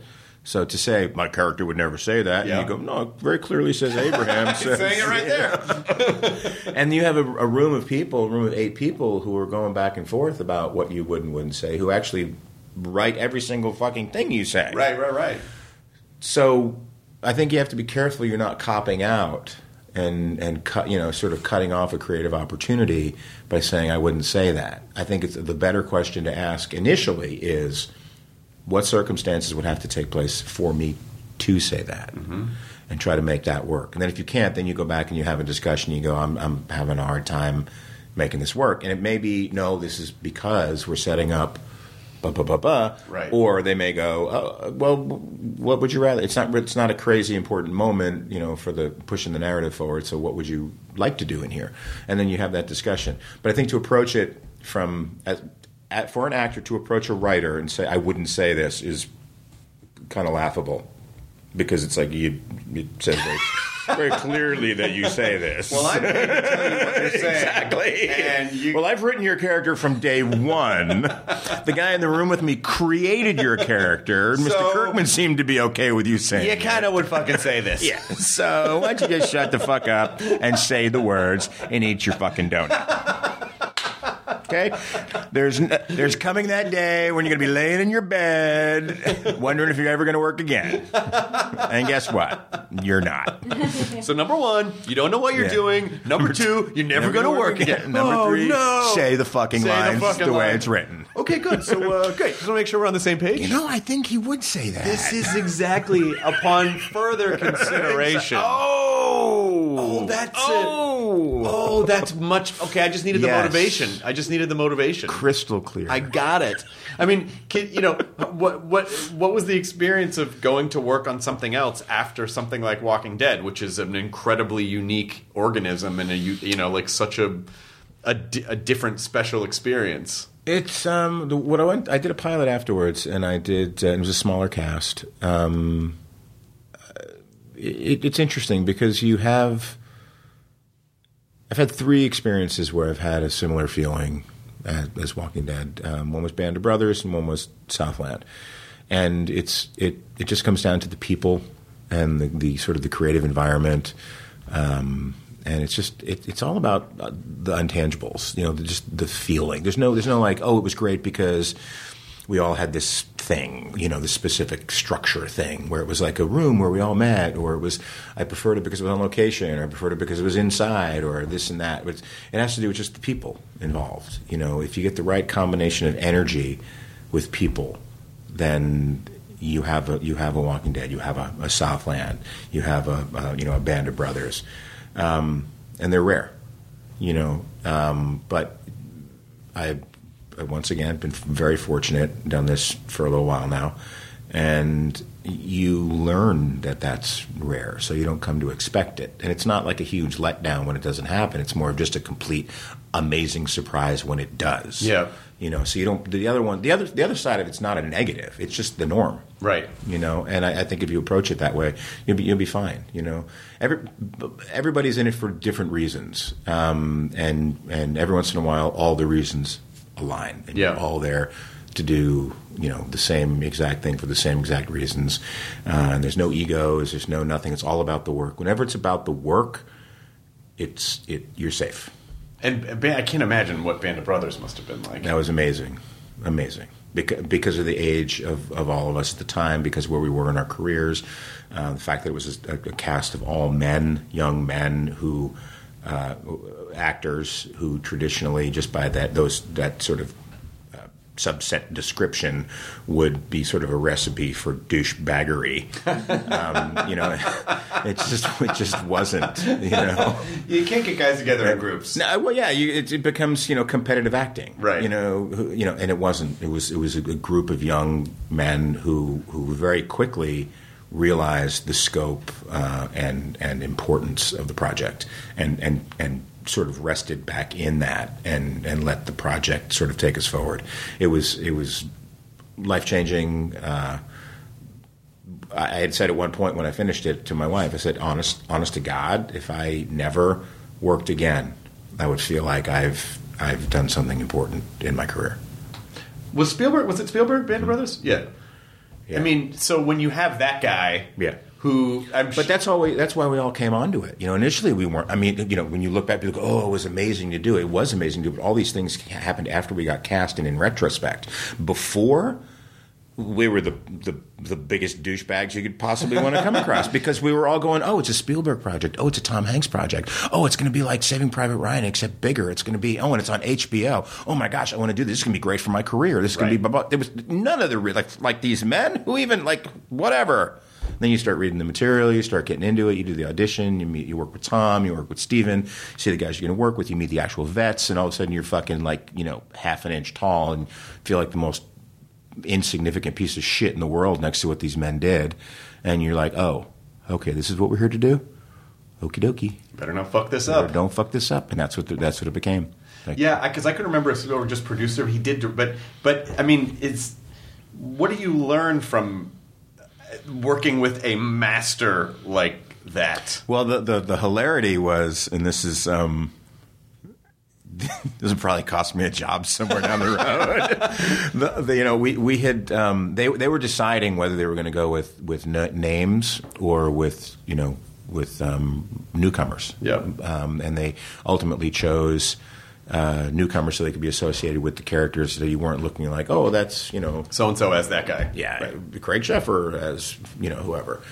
It's we were the guys, but in the audition, you know, they started pairing us up, and we were all doing dialogue and had scripts in hand and going through crawling around through trenches and stuff. And Steven's walking around with a little beta cam or whatever it was at the time 35 millimeter i don't know whatever some kind of video camera you know filming our faces and coming and walking around so he's like filming this audition but he's like doing it like like walking through you know and tripping over fucking chords and think, you know oh oh shit. Sorry guys. Okay can we go back and do that again? You know and you're just like really? Steven spielberg just tripped over me and we have to start over again. So, um, but that's how it started you know and and when we all found out that we were all going um, you know, we we I was sent five scripts, and they were highly secret. They were they were scripts that were um, uh, on a dark, dark, dark red paper, Oh, so you couldn't photocopy type, it. so you couldn't photocopy Yeah. it, and they had our names, uh, black, uh, you know, in black across them. And I got five scripts that to read to, to for to, to, to see if I wanted to do it. and I was before the scripts even got there. I was like, of course I want to do it. It's a Steven Spielberg project, you know. So I read the scripts, and my name is mentioned, the, the character is mentioned in it, but there's literally zero dialogue for me, nothing. And I'm sitting there, and I'm like, I'm at the dining room table, and I'm okay, huh? I may have to turn this down and because I'm not going to, I'm, I'm, my career is just starting. I've been working my butt off. I'm like, I'm not going to go to England for a year to do nothing, Right. Just because I'm going to be in the, you know. So called my man, my manager and I said, I'm not in these scripts at all. I said, I don't know what to do. I, I don't know if they, like, maybe they didn't send me one that they wanted to, but I don't know why they would send me these t- for me to figure out if I wanted to do this. Um, so immediately I get a call back from Meg Lieberman who cast it, and she's like, "You're going to be in these scripts." And there's an episode that's not done yet that is written specifically for your character. You have to trust me on this. She says it's it's it's it's about your character. It's all Steven is it, everyone. We've talked about this. All follows your journey. You get injured. This whole thing but, but, but, hasn't been written yet because they're not sure. There's two different stories they want to tell during it, and they're not exactly sure what they want to do. So you have you have to just trust us that this is going to be there. So now I sent these five five one hour scripts, which are full hour, not forty two minutes. So it's full, Right. you know, each one's a good seventy pages long. So I read through all the stuff which I'm not in, and then I'm based on a phone call from an amazing person who I respect, who casts. Meg is legendary. I mean, like she's cast in Yeah. the most incredible. She and Marc Hirschfeld. It was Lieberman Hirschfeld for a long time, Yep. and then he went to work for NBC, and then she went off on her own. And she's I've, she's amazing. Yeah, amazing. And she said, "Trust you're gonna have to trust me." And I said, "I trust you." So the answer is yes. and then the script came, and it was just like, oh. So even if it was only in my mind, I said, even if I only was doing like sort of like basically being the lead in one hour of a Spielberg produced miniseries that was ten hours long, which even though I hadn't seen the script yet, but that was like the thing. I was like, that's worth doing, even if I do nothing else in any of the other episodes. And then when everything was all really written and tied in together, we were all all over it, um, and they delivered on that episode, and it was the the best decision that I almost screwed up in my entire life. Well, I mean, is he? You know, as, as a director, are you? Do you come in with ideas, or does he say, "This is what I think this is"? Or Well, he was supposed to. He was supposed. He Spielberg didn't direct any of them.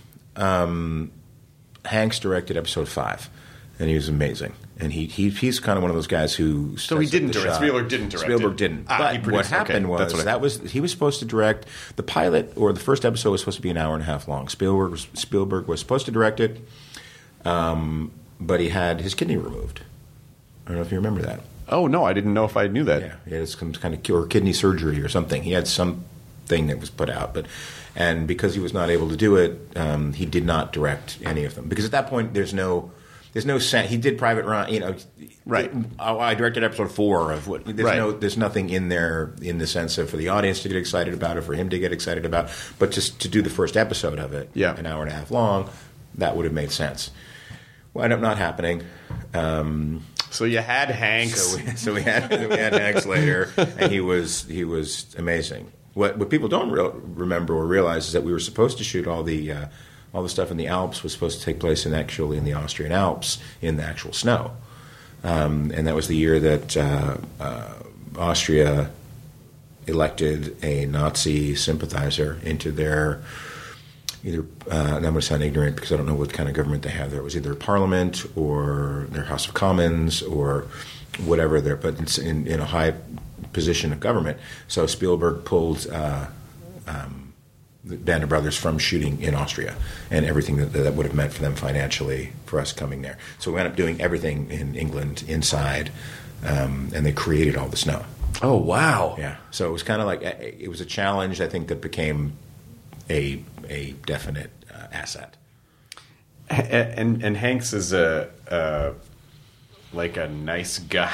Like, like the nicest, like like like one of those people that you sort of keep looking back, going, he he can't. It's just not. He's just too nice. in the best way. I mean, he's not, you know, he's extremely uh, opinionated about what he's opinionated about. You know, he has beliefs and, and ideas that are strong, but he's just the nicest guy. He's everything you would hope and expect him to be. And most of the people that you know this, that most of the people you want to meet, that you think you want to meet growing up your whole life, when you do, you, you are very often let down. At least I have been. Yeah, yeah, um, yeah. And you know, and It's like, don't meet your idols. And a lot of times I come away from those experiences feeling like, you know, maybe some of that's on me because I had Yeah. expectations, you know, like this Yeah. person's a person, maybe I caught him on a bad day or maybe they I don't know, you know. I mean, I think it's it's very difficult to, you know, but if that, when that's all you have, it's hard not to paint the entire picture of a person with that Sure. one moment, Sure. which I think in turn makes me and I imagine makes you more conscious when people come up to you that you're like I'm not gonna I'm gonna be engaged in this moment because Mm-hmm. I, I want I want this person to get something positive out of it and feel good about the situation and not feel what I felt Yeah. when I went up to so and so and they were kind of a dick about it. There's nothing wrong with saying my dog just died if your dog died, Right. As opposed to just going get the fuck out of here. Yeah, exactly, exactly, You know? exactly. It's like, hi, I can't really talk right now. My, you know, something bad just happened in my. Oh, okay. You just humanized yourself. Yeah, but you know, in particular, I feel like the Walking Dead fans are are are, are really. Um, it's a nice bunch. Yes. because they do, they're really. Uh, I don't know. They, I- They're caring. They're caring. They're, They're caring, and, caring they're, and they're sympathetic, and Yeah. they, you know, and I, I feel like it is a fan. Because if you said like, "Oh my gosh," you know, honestly, I'm just having a weird day and something horrible. I feel like they would go, "No problem," you know. Like I, I, I, it's it's a it's a nice group to have, but you do all of the you do a lot of fan conventions, Mm-hmm. and uh, you know, it's that system is very interesting to me because. It was like the time Norman got bitten by a lady. And I, and I always feel bad for her. Honestly, I, I mean, I it's just the just the people. I've had people start bouncing uncontrollably. I've had people burst into tears. I've had people, you know, laugh. They just get. I mean, I get like she, you know, maybe was playing around and she was like, ah, I mean, she was dressed as a zombie or whatever, Yeah. and, and then got, you know, bit a and then it little. made, and then it seemed like this woman just bit him. Yeah, and I Like, know, and it's like, yeah, the I mean, context. it's come just- on. yes, of course. I like, you know, she's not some like serial, you know, she's not, you know, Joanne Dahmer or And something. also, you see, you see a very nice, very, very, very gender friendly recasting of the um, but, uh, but just the idea is like, you know, you know, the cast is fun, and you know they fuck around, and you know, being in a community of Walking Dead fans, that it's like they're a part of it too, and yeah. so I, I also felt bad for it. was like, oh, I don't know if it was that well, and then like the social media turned on her. I'm like, guys, stop! All right, she she bit him. She feels bad enough. well, also, also, you know, uh, people need to understand that you know when when people are when you're when you're a really when you're a hardcore fan of something, and all of a sudden you're standing in front of that person, and it's happened to me, and I know it's happened to you.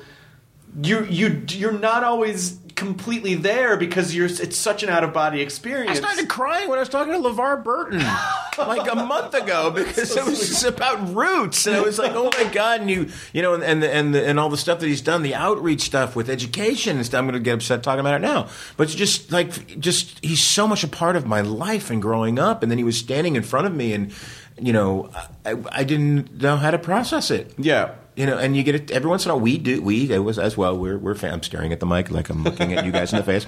We we get that same emotion and that same feeling. I did it with um, uh, I can't even think of his name, Freddy. What? Uh, oh, Freddy Krueger. You mean Robert Englund? Robert Englund. Uh, Yeah. He was sitting across from me at, at, at one of these conventions about, about a year and a half ago, and, I'm, and the whole time I'm like, oh my god, I gotta go say hi to him. He's like, that's Freddy. Holy crap! I gotta, you know. And then and then there was a lull in, in the crowd over on his side, and I see uh, Robert running over to me, and he's like, oh my god, I'm a huge fan of Southland. I just had to tell you that. I've been seeing you all day, and I'm like, oh. oh, oh, oh, oh," and I have pictures that are with me looking completely like an idiot but just not like void of any emotion, just not, just literally like crapping my pants. You should have said, "I'm sorry, I'm having a weird day." yeah, I Can you said, I said, can you back off? Hey man, but what also uh, really cool that he's he mentioned Southland. Yeah. because you know, Walking Dead's the really obvious one. Yep. But you know, when someone when someone goes a little deeper, it's like, oh my god. It's like no. Well, then you. Uh, well, because Southland would have been easy. I mean, uh, Walking Dead would have been easy, and it could have gone. Well, yeah, okay, sure. It's just, but he goes Southland. You know, he's not lying. Exactly. you know, you're like, Exactly. oh shit, you really do know my work. Yeah, You know, I mean, and- yeah, and I think that's I think that's the other But even element to all this I'm like, is oh, no. never never forgetting what it means to be a fan. Mm-hmm.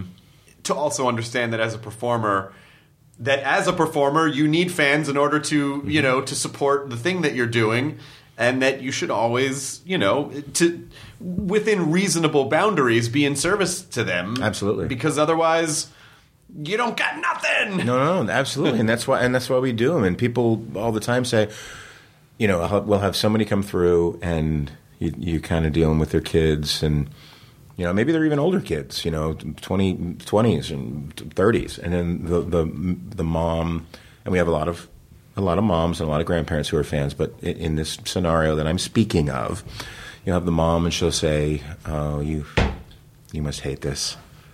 And I'm I'm literally like, why what why would I hate this? Yeah. If I hate this, I'm going to stop doing it. Yeah. Uh, I can I can't imagine doing this, hating it. You know, you you want to see the fans. You know, when I when I want to see fans, when I want time for myself, I go take time for myself. Yeah, yeah. You don't go to a fan I'm, event. I'm an adult. I can Yeah. do that. I can go to my house and stay inside. Well, I know that just comes from people never not wanting to be a burden or a bother. Yes. but but it is it is funny when people go, uh, "Hey, I think your work is great." You're probably tired of hearing that. No, I am certainly not. No, that's tired of hearing like- that at like, all. Well, how do you how do you feel when people walk up to you? And I'm like, what do you mean? Well, okay, let's let's let's logically walk through this. There are people out there who love watching me do the thing that I love to do. yeah. Hmm. That supports my life and my family and everything else. It's yeah. like the it's like the best gift in the world. Yeah, the only time I ever I ever get a little weirded out is if I'm someplace and someone's really drunk and they just Yes. start grabbing and they're like, "Hey," Yes. you know, like like that that just makes me uncomfortable because I'm sober and it just it just brings up a lot of weird stuff for me. That is literally the only time Yeah. I ever you know get weirded and don't out. and, and and don't talk to us while we're peeing. can I get a selfie? I- Oh, uh, yeah. Could you? Uh, can we If do I it out got- there? If I got my dick in my hand, I don't want to talk to you. Now, if I have my dick in my hand and I'm just sitting in a restaurant, Different story. That's on me. But if I'm in a My dick is in my hand and I'm surrounded by tile. Don't talk to me. Maybe- Other than that, we're If good. my dick is in my hand, I'm surrounded by tile, but I'm at a Home Depot.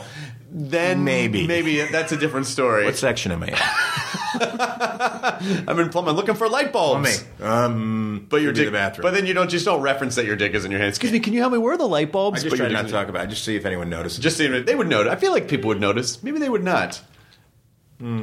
Maybe they would not. Maybe this is maybe this. God, I hope they would. Okay, maybe this is a little. Oh, trust me, they would know. I mean, how can you not notice something you're I mean, tripping come over? on. Right? Am I right? How can you not notice something that takes up the whole aisle? exactly, exactly. Yeah. It's like, this is funny.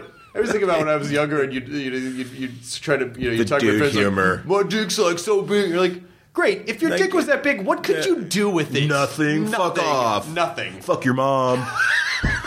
again, again. like, all right, I'm your dad. We just became eleven again. Yeah, I know. Well, it's, you know, it's funny. It's, I don't know if I, yeah, I guess it's all right to tell the story, but uh, you know. You can think about it. But it's really not, you recently, can remove it. recently, I, I did a thing where I extracted my air, my thing, uh, and then walked into the, the bedroom and just had a normal conversation with my with my wife, and, and just waited to see how long it was that she would notice. And it was just the perfect like, yes, we are a solid couple. This is a solid couple relationship because at the Because end. how long did she ignore it before she? that was it. That- It's not that she didn't see it. No, it was just by knew. the end, she was just like, and you know, could she you said, put your- yeah. And by the end, she goes, yeah. And then we can have dinner at seven. And yes, I know that your penis is out. uh, and I was like, Of course you know, because you almost tripped on it. I'm lying in bed. I didn't almost trip on it. It's not that big. Just calm down, you know. But it, it's just it's just that acceptance of like this is something we do sometimes, Yes. and you know we're I would never do it in public, but uh, you know. No, it- it's just it's just that our wives know we're idiots. Yes, exactly. That's and they, more they to- accept more to us. that point. They accept us for being idiots, uh, and uh, and and we love them for this. Absolutely. But uh, is there? So, oh, uh, I think I probably are we mentioning the uh, Walking Dead season seven DVD and Blu-ray? Are are, are they out? Are they coming They out? are out. Oh, you know what? I don't know if they're out. If they're if they're if just a report. No, they're out. They're available. They are because people have been talking about. Yes, they're out. They're they're hanging out. They're, out. They're out. They're out. People have been tripping over them. I saw that they're out. I saw that the DVDs are out. Okay. All right. Yeah, the DVDs and Blu-rays are out. Uh, and uh, yeah, so you know, re- re- relive it. And well, there's some cool commentary um, also with myself, uh, uh, Greg Nicotero, and Scott Gimple. Um, I, I don't know if Steven was back in town by then. He may I feel like he called in, but maybe not. But um, I remember we had there was some cool cool commentary and people have been commenting on it. So commenting on the commentary. Yeah. Well, I mean, you know, listen. After we when we did the. Um, the thing at Hollywood Forever, and you know, it was it was it was very sad. You know, we lost you, But we it was lost- kinda awesome. We lost Steven. It was awesome. It rained. It wasn't supposed to rain, but it did, which is not common for Los Angeles. Yep. And it only rained while the show was happening. It started raining right before, and it, it, it ended right right afterwards.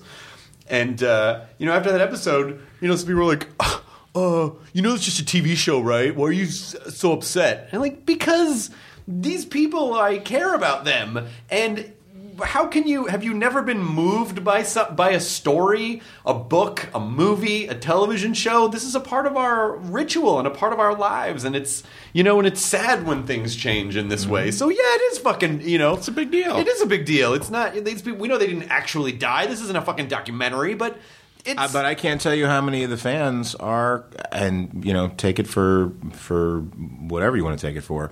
Um, they people see me, and I've gotten hugs, and they said it's just uh, it's just comforting to know that you're okay. Yeah. And and I, I'm not. They're not making it up. I mean, No. you, like you can tell they are. They are. They feel this way. You know, it is. It has moved them in in a very big way, and and that's that's amazing. You know, I mean, we we told these stories, you know, in a way that moved these people like this. So Yes. like so, yeah, you're welcome. And not only that, but particularly with you know when you when you really watch a show and it becomes a part of your life and a part of your ritual. If friends come over, family come over, whatever, you make food, you get together. It's very communal. But people either identify with a character like Abraham or they go, oh, that's like my uncle or that's like this guy I know, that's my friend. And so when you lose that person on the show, you really do on you know on a on a much on a smaller level, but you really do lose a little piece of yourself, and it's it hurts. I mean, it's not it's not crazy, and you're not wrong for getting upset about it, people listening. Not at all. No, it's awesome, and we and we love that. You know, we because we we know that we are effectively doing what we're trying to do. Are you are you going to be at any conventions anytime soon? I'm doing some. Uh, I did some a bunch over the summer because there was there was a potential for some work stoppage in LA with the potential of a Right. writer strike, potential of an actor strike. All those have gone away, and it's all work full stream ahead, full speed ahead. Um, but I but I booked a bunch, you know, to to, to cover that in case. Yeah. because it's like I need to keep busy, and uh, I'm leaving for Ecuador tomorrow. Oh wow, I'm going to do a convention in Ecuador. that's fantastic. And that, that is that's the thing about the show. It's it's worldwide. you Yeah. know, and I'll be in Atlanta um, for the the big Walker. Have you ever been to one of those? No, because they're only you know my schedule, which only just opened up with that midnight ending. Um, it opened up as much as my schedule's been opened up in the last several years. I was never the weekends that they always were, particularly the one in Atlanta. I had so little time off that I would fill my those weekends with stand up dates. So I could never make it. I could never do it at the same time because it was like I could either do this or you know I need to be getting ready for my comedy special or I need to be you know. Sure. And so uh, I, I would highly recommend you. but I will do one. Figure something. I will do one at some point because I always you'd- I see the pictures. I'm like, oh, that looks like fun. You'd love it. That I mean, that would be like almost if like if you could figure out a way to do it. You know, line up a gig, a comedy gig in the town that we were in. Yeah. and then go do the thing during the day. You know, visit maybe do a panel or something, Well, and then what- do a comedy show that night. What I what I kind of wanted to do at like at Walker Stalker was um, was actually do like a you Do know sort of a, a panel version of ta- of Talking Dead. It's Absolutely. because you guys are already there. Yep. So let's sit around and talk for you know for that audience for just that audience for an hour. You know, and then and then take pictures and stuff, so and sign stuff. So Yep. yeah, I mean, I, I They- the fans would love it. I'm so open to it. I would love to do it, and uh, it's it's really just been about schedule. But I'll, I'll try to work it out soon. Cool. Uh, I hope to see you around, You just will. hanging out. You will. Maybe I'll come visit you guys next year. I'm still watching the show, so that'd be uh, great to come on. And, And you have my numbers. Yeah, I have and you just live, you know, over the hill Over from where the we hill. live, so we could probably could probably get Figure together at some point. We out. maybe, you know, do I need to have a fan convention in my house to get you to come over? Okay, a private one-on-one. there's somebody here that really wants to see you. Hi, I'm Chris. His name is Chris. Hi, come on in. I know. Talk about yourself in the third person. I Chris made us both footy pajamas. I'm wearing mine. I will go put mine on. If I'm not back in five minutes, you start without me. That's weird. He just Chris has lost his mind. Where'd he go? Where'd he go? With his little Dr. Dentons with his penis hanging out. You know, I'm just waiting to see if my wife notices. She's not I took it out. What? She watches the show. Yeah, but now you're canceled. Uh, but uh, I, you know, normally we end the episode by saying "enjoy your burrito," which is how we end the episode to say like, you know, enjoy your present. But I feel like we should wrap up the show with like a an Abrahamism. You know, do you have a particular favorite one? Suck my nuts. Now leaving Nerdist.com. Enjoy your burrito. Once upon a beat. Remember those stories and fables that would capture your imagination and you couldn't wait to see how they would unfold? And now, when you read them as an adult, you think some of these old tales could use a fresh spin. We have a perfect podcast to bring you the stories you remember, remix, and reimagine for the kids in your life today.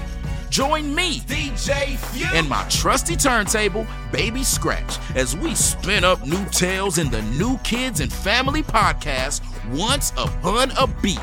Wondery and Tinkercast are bringing you a jam packed, music filled weekly party where hip hop and fables meet. It's Once Upon a Beat. Follow Once Upon a Beat on the Wondery app or wherever you get your podcasts. You can listen to Once Upon a Beat early and ad free right now by joining Wondery Plus in the Wondery app or Wondery Kids Plus in Apple Podcasts. Once Upon a Beat.